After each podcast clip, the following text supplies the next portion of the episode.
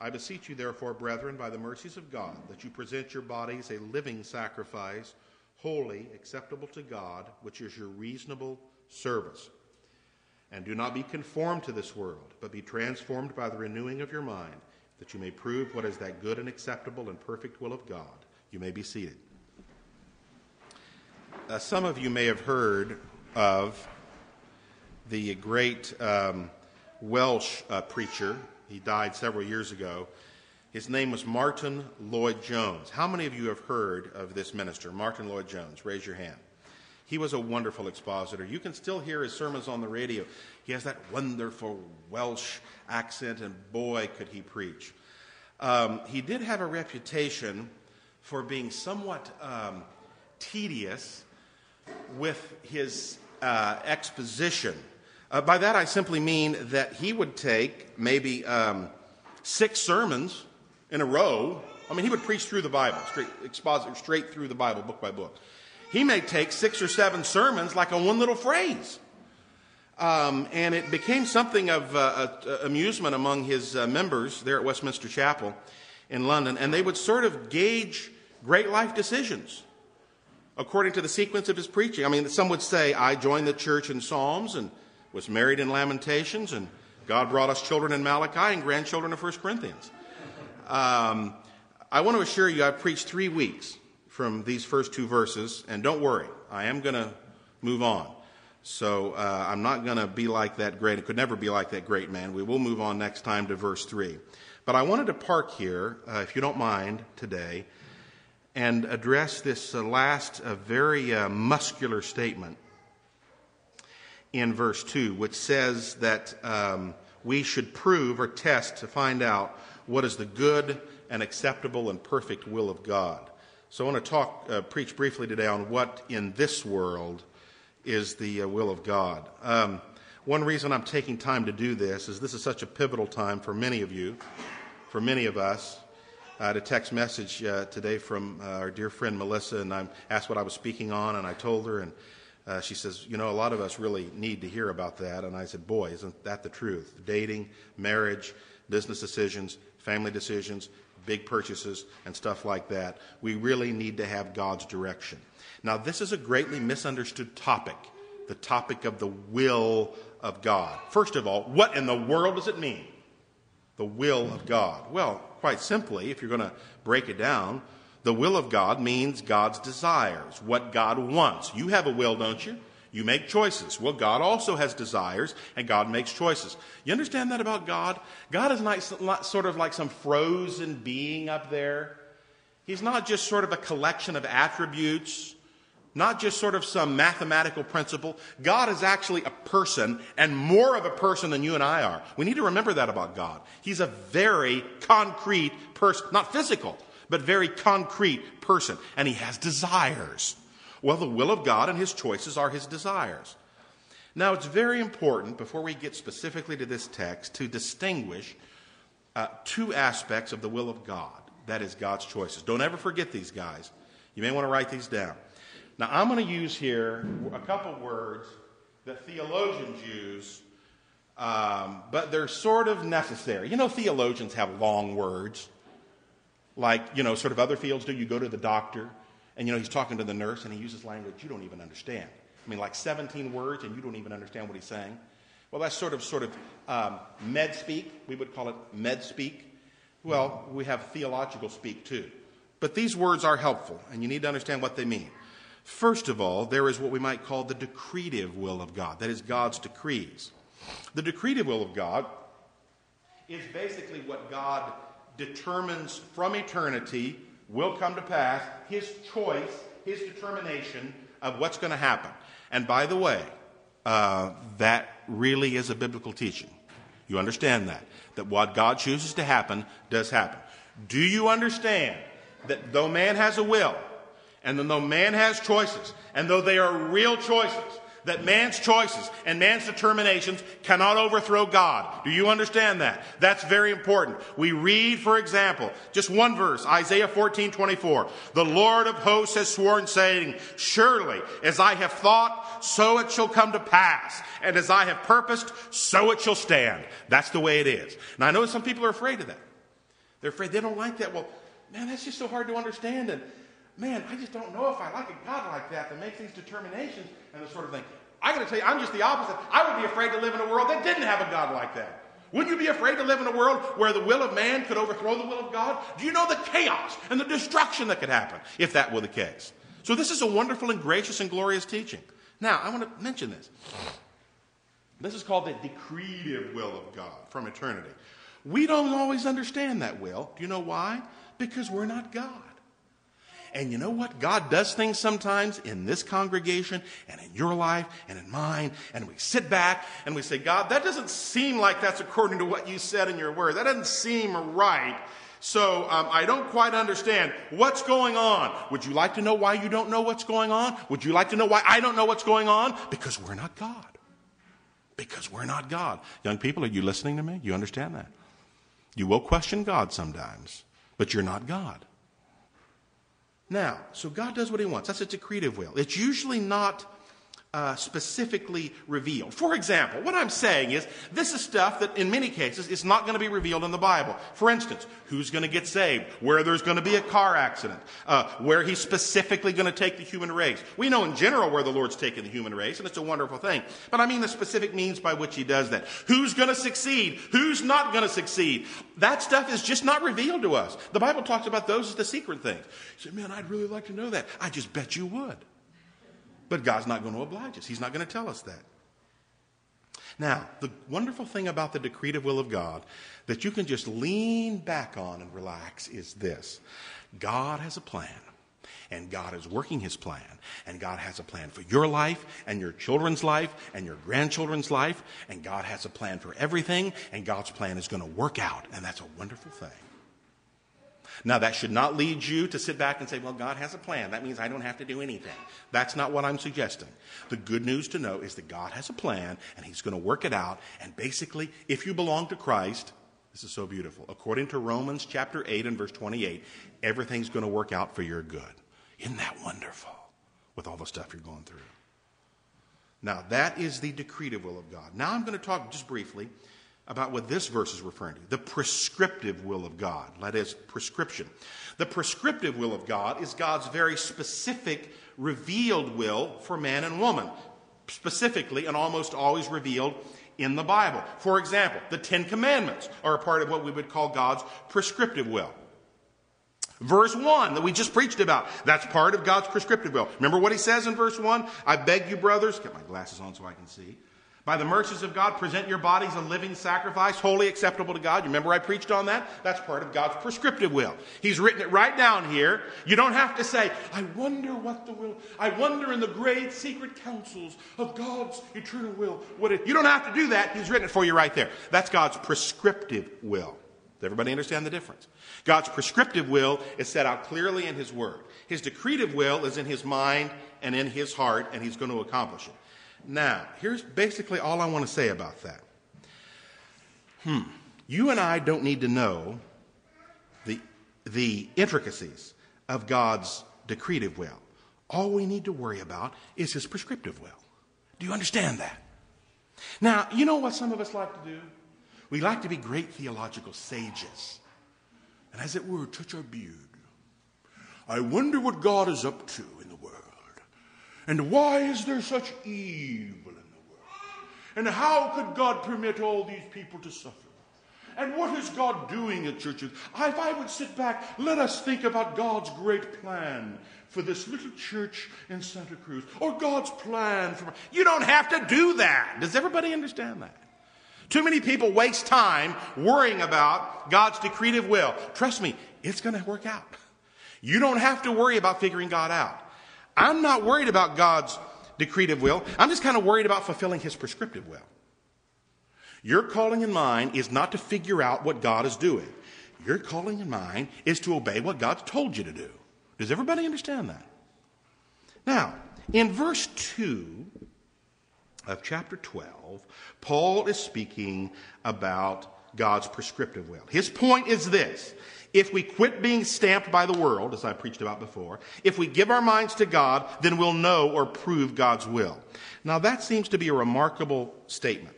Because if I understand it correctly, Paul is saying we cannot know the will of God as long as we're stamped by the world. Did you see what he's saying there? He says in the first part, he says, present your bodies a living sacrifice acceptable to God, which is your rational worship, reasonable service. Don't be conformed to the world, but be transformed, so that you may prove, so that you may test, so that you may understand. Now, what that means, young people and old people, is if our lives are given to the world and being stamped by the world, there's no way we're going to be able to fulfill God's prescriptive will for our lives. In other words, there's no way we're going to obey. Now, I'm talking to some of you youth here. Some of you guys and gals are looking for God's plan, but you're also sort of stamped by the world. This is what we might call spiritual schizophrenia. You know what schizophrenia is, don't you? People that have at least like two personalities, they're just fighting within them. Some people have like 7, 10, 15 allegedly. So there's this one side of you that says, yeah, you know, I really want to please God, but on the other hand, you know, I mean, you know, this world's kind of cool, it's kind of fun, and I kind of enjoy all the stuff in the world. I kind of enjoy, I'm being told to get back toward the microphone. Uh, um, I enjoy being in the world. Well, that's sort of a spiritual schizophrenia. And you know what? You're not going to fulfill God's prescriptive will for your life as long as you think that way as long as your mind is filled with lust, as long as your life is filled with hateful thoughts and vindictive thoughts, as long as you have sinful business practices, as long as you don't care for others, as long as you, you have, uh, live a life that desires to fulfill the lust of the flesh and the lust of the eyes. Now, notice how it's described here in the last part of verse 2. It says, in the last part of verse 2, proving what is good and acceptable and perfect. What that means is this will of God pleases God and it fulfills your role, your God appointed role in your life. Now, know this essentially, what he's saying there is God has so rigged you and the universe that you will never be happy apart from fulfilling his will. Now, th- that's a wonderful thing. And parents, those of you who are worried about your children in one way or another, know this. God will never give them joy and satisfaction and peace as long as they're not doing what He wants them to do. Do you understand that? And that's true of you and me. You take the fish, and if the fish says, you know, I don't like swimming in the water, I just look up there through the water at the birds and I want to fly.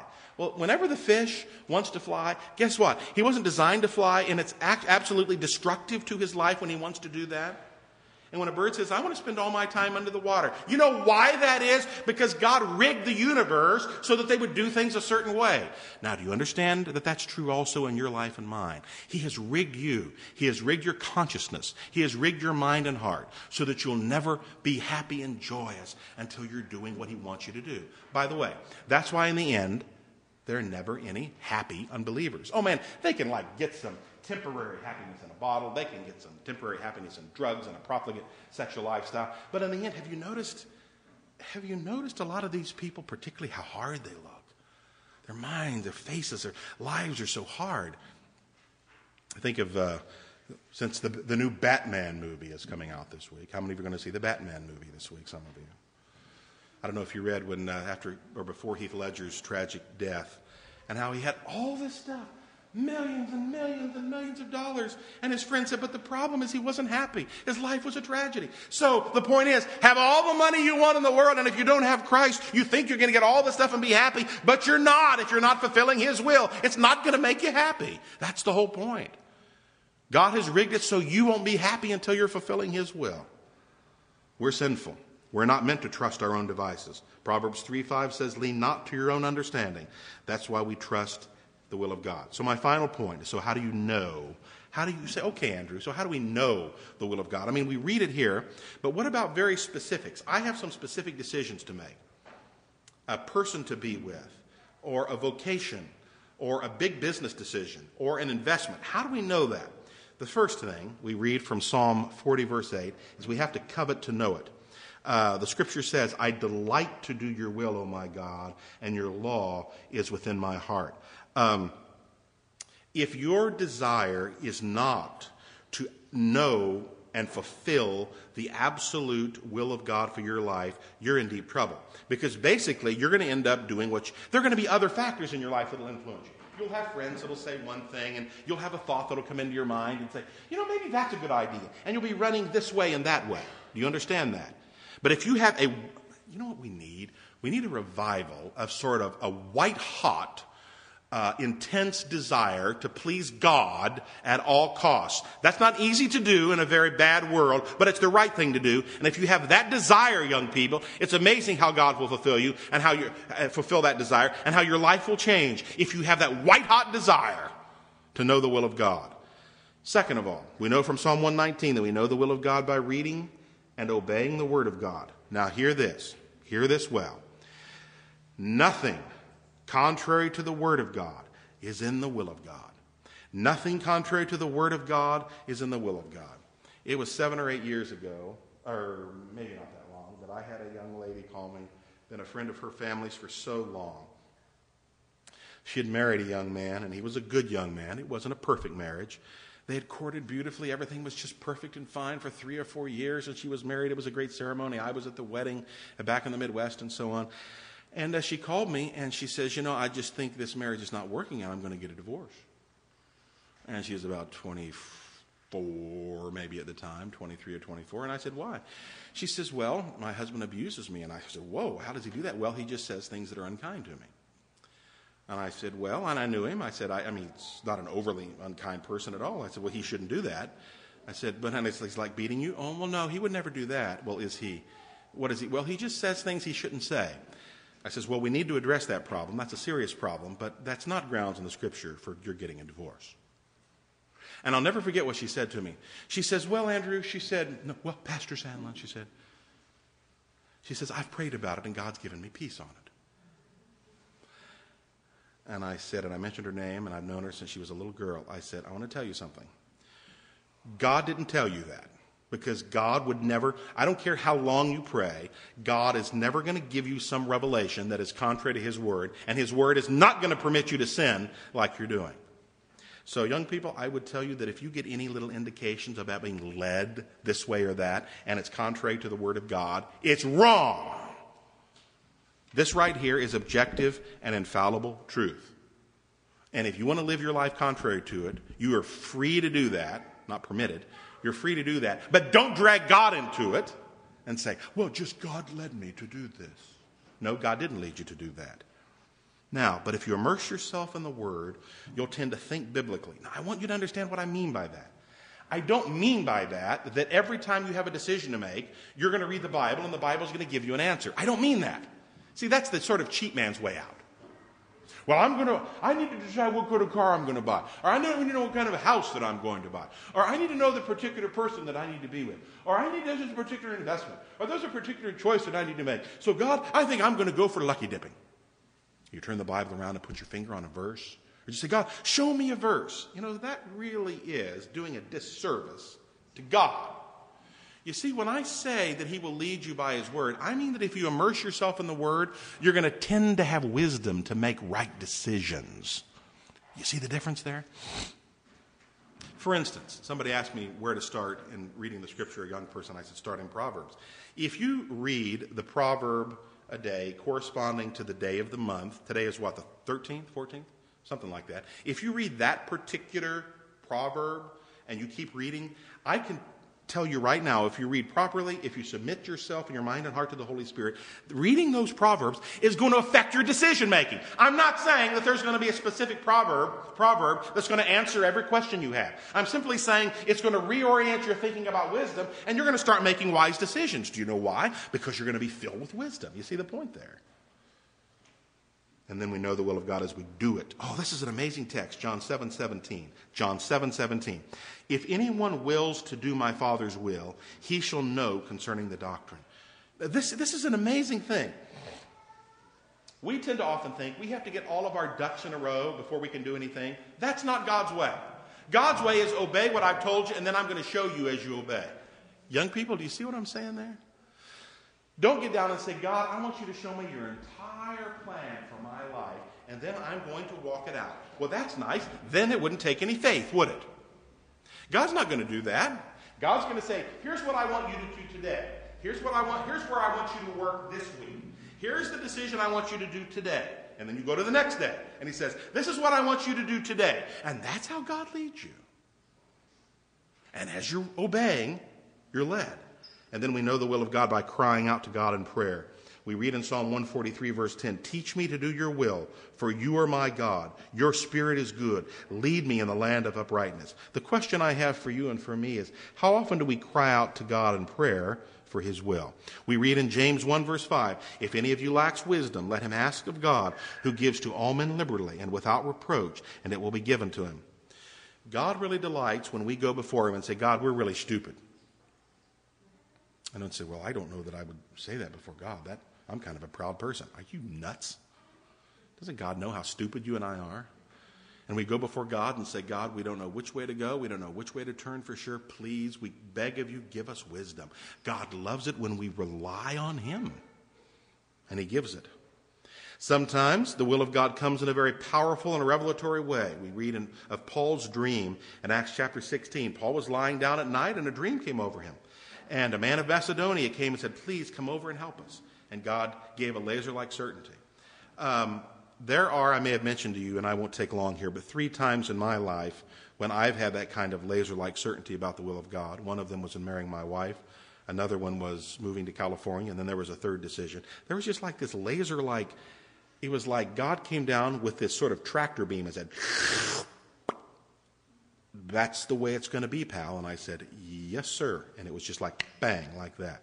But I do want to tell you, God can lead us that way. But there is a reason we call that extraordinary. It doesn't happen most of the time like that. And if you're one of these people that think, well, I mean, every night I want to go to sleep and God come to me in a dream. And you're out driving, you say, God, please show me in a great sign in the sky. Make the clouds, put the clouds in a, in, in a sort of, sort of a uh, configuration of letters. Yes or no? Um, I'm not saying that God can't lead that way, and He does, but there is a reason we call this extraordinary. And by the way, it was also extraordinary in the Bible. The Bible doesn't say that Paul had dreams all the time. We read about one time, one time that he had a dream like that. And you know what? You may have that in your life. I talked to a friend recently, staunch guy, very knowledgeable, loves the Word. He said, I had an amazing revelation, and I believe him. It's true. It wasn't contrary to the Word, it was in line with the Word, it was about his life. That's true. But it doesn't happen all the time. That's extraordinary. But I would say finally here, and this is crucial, we tend to know the will of God in faithful, everyday obedience. Oh, there's a beautiful story in Genesis chapter 24.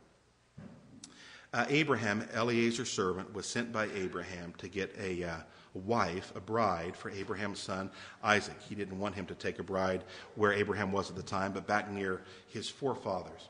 And uh, he sent his servant there, and the servant says, he's driving along, Eliezer, and he's thinking, I don't know, where am I going to find?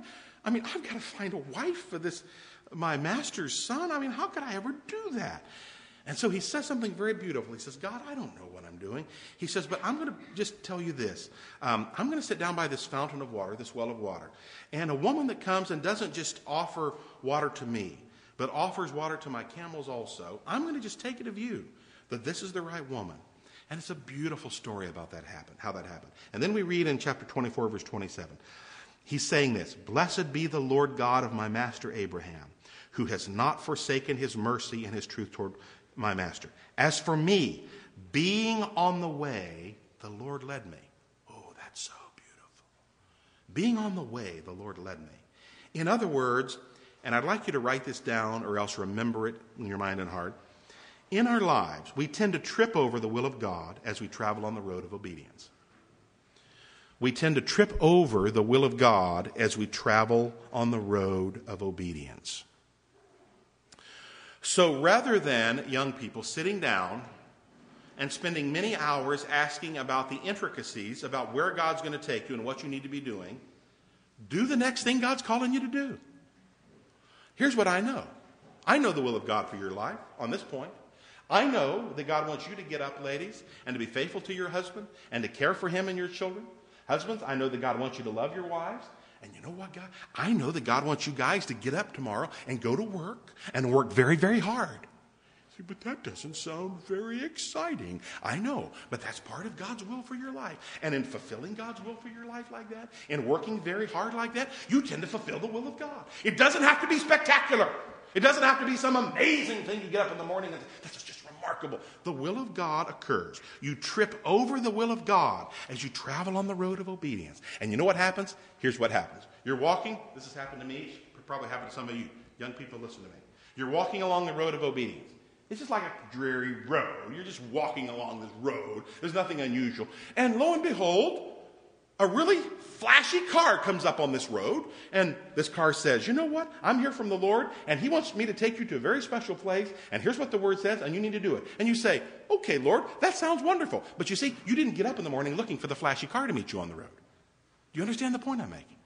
The point is just be faithful on the road, and God brings into your life amazing things. And if you believe that God intends, if God is in control of everything, then God will never bring anything in your life that is into your life that's not a part of His will. Do you see that? He brings that into your life, and He expects you to deal with it. And in dealing with that, it's amazing the opportunity He, he brings. So, my point is this, and I will be done, I promise. David, the great David that defeated Goliath, for example, do you know that David didn't get up one morning and say, I'm going to defeat Goliath today? He said, I'm going to get up today and be faithful in caring for sheep. And guess what? In doing that, he got a job and he did something spectacular. You don't find the will of God looking for the spectacular, you find the will of God in being faithful day by day. Let us pray. I'm going to ask, if you will, my fellow elder, Don Brosemley. Don, will you pray for us, this congregation, those who are making choices, that we will be faithful and obedient day by day and thus know the will of God?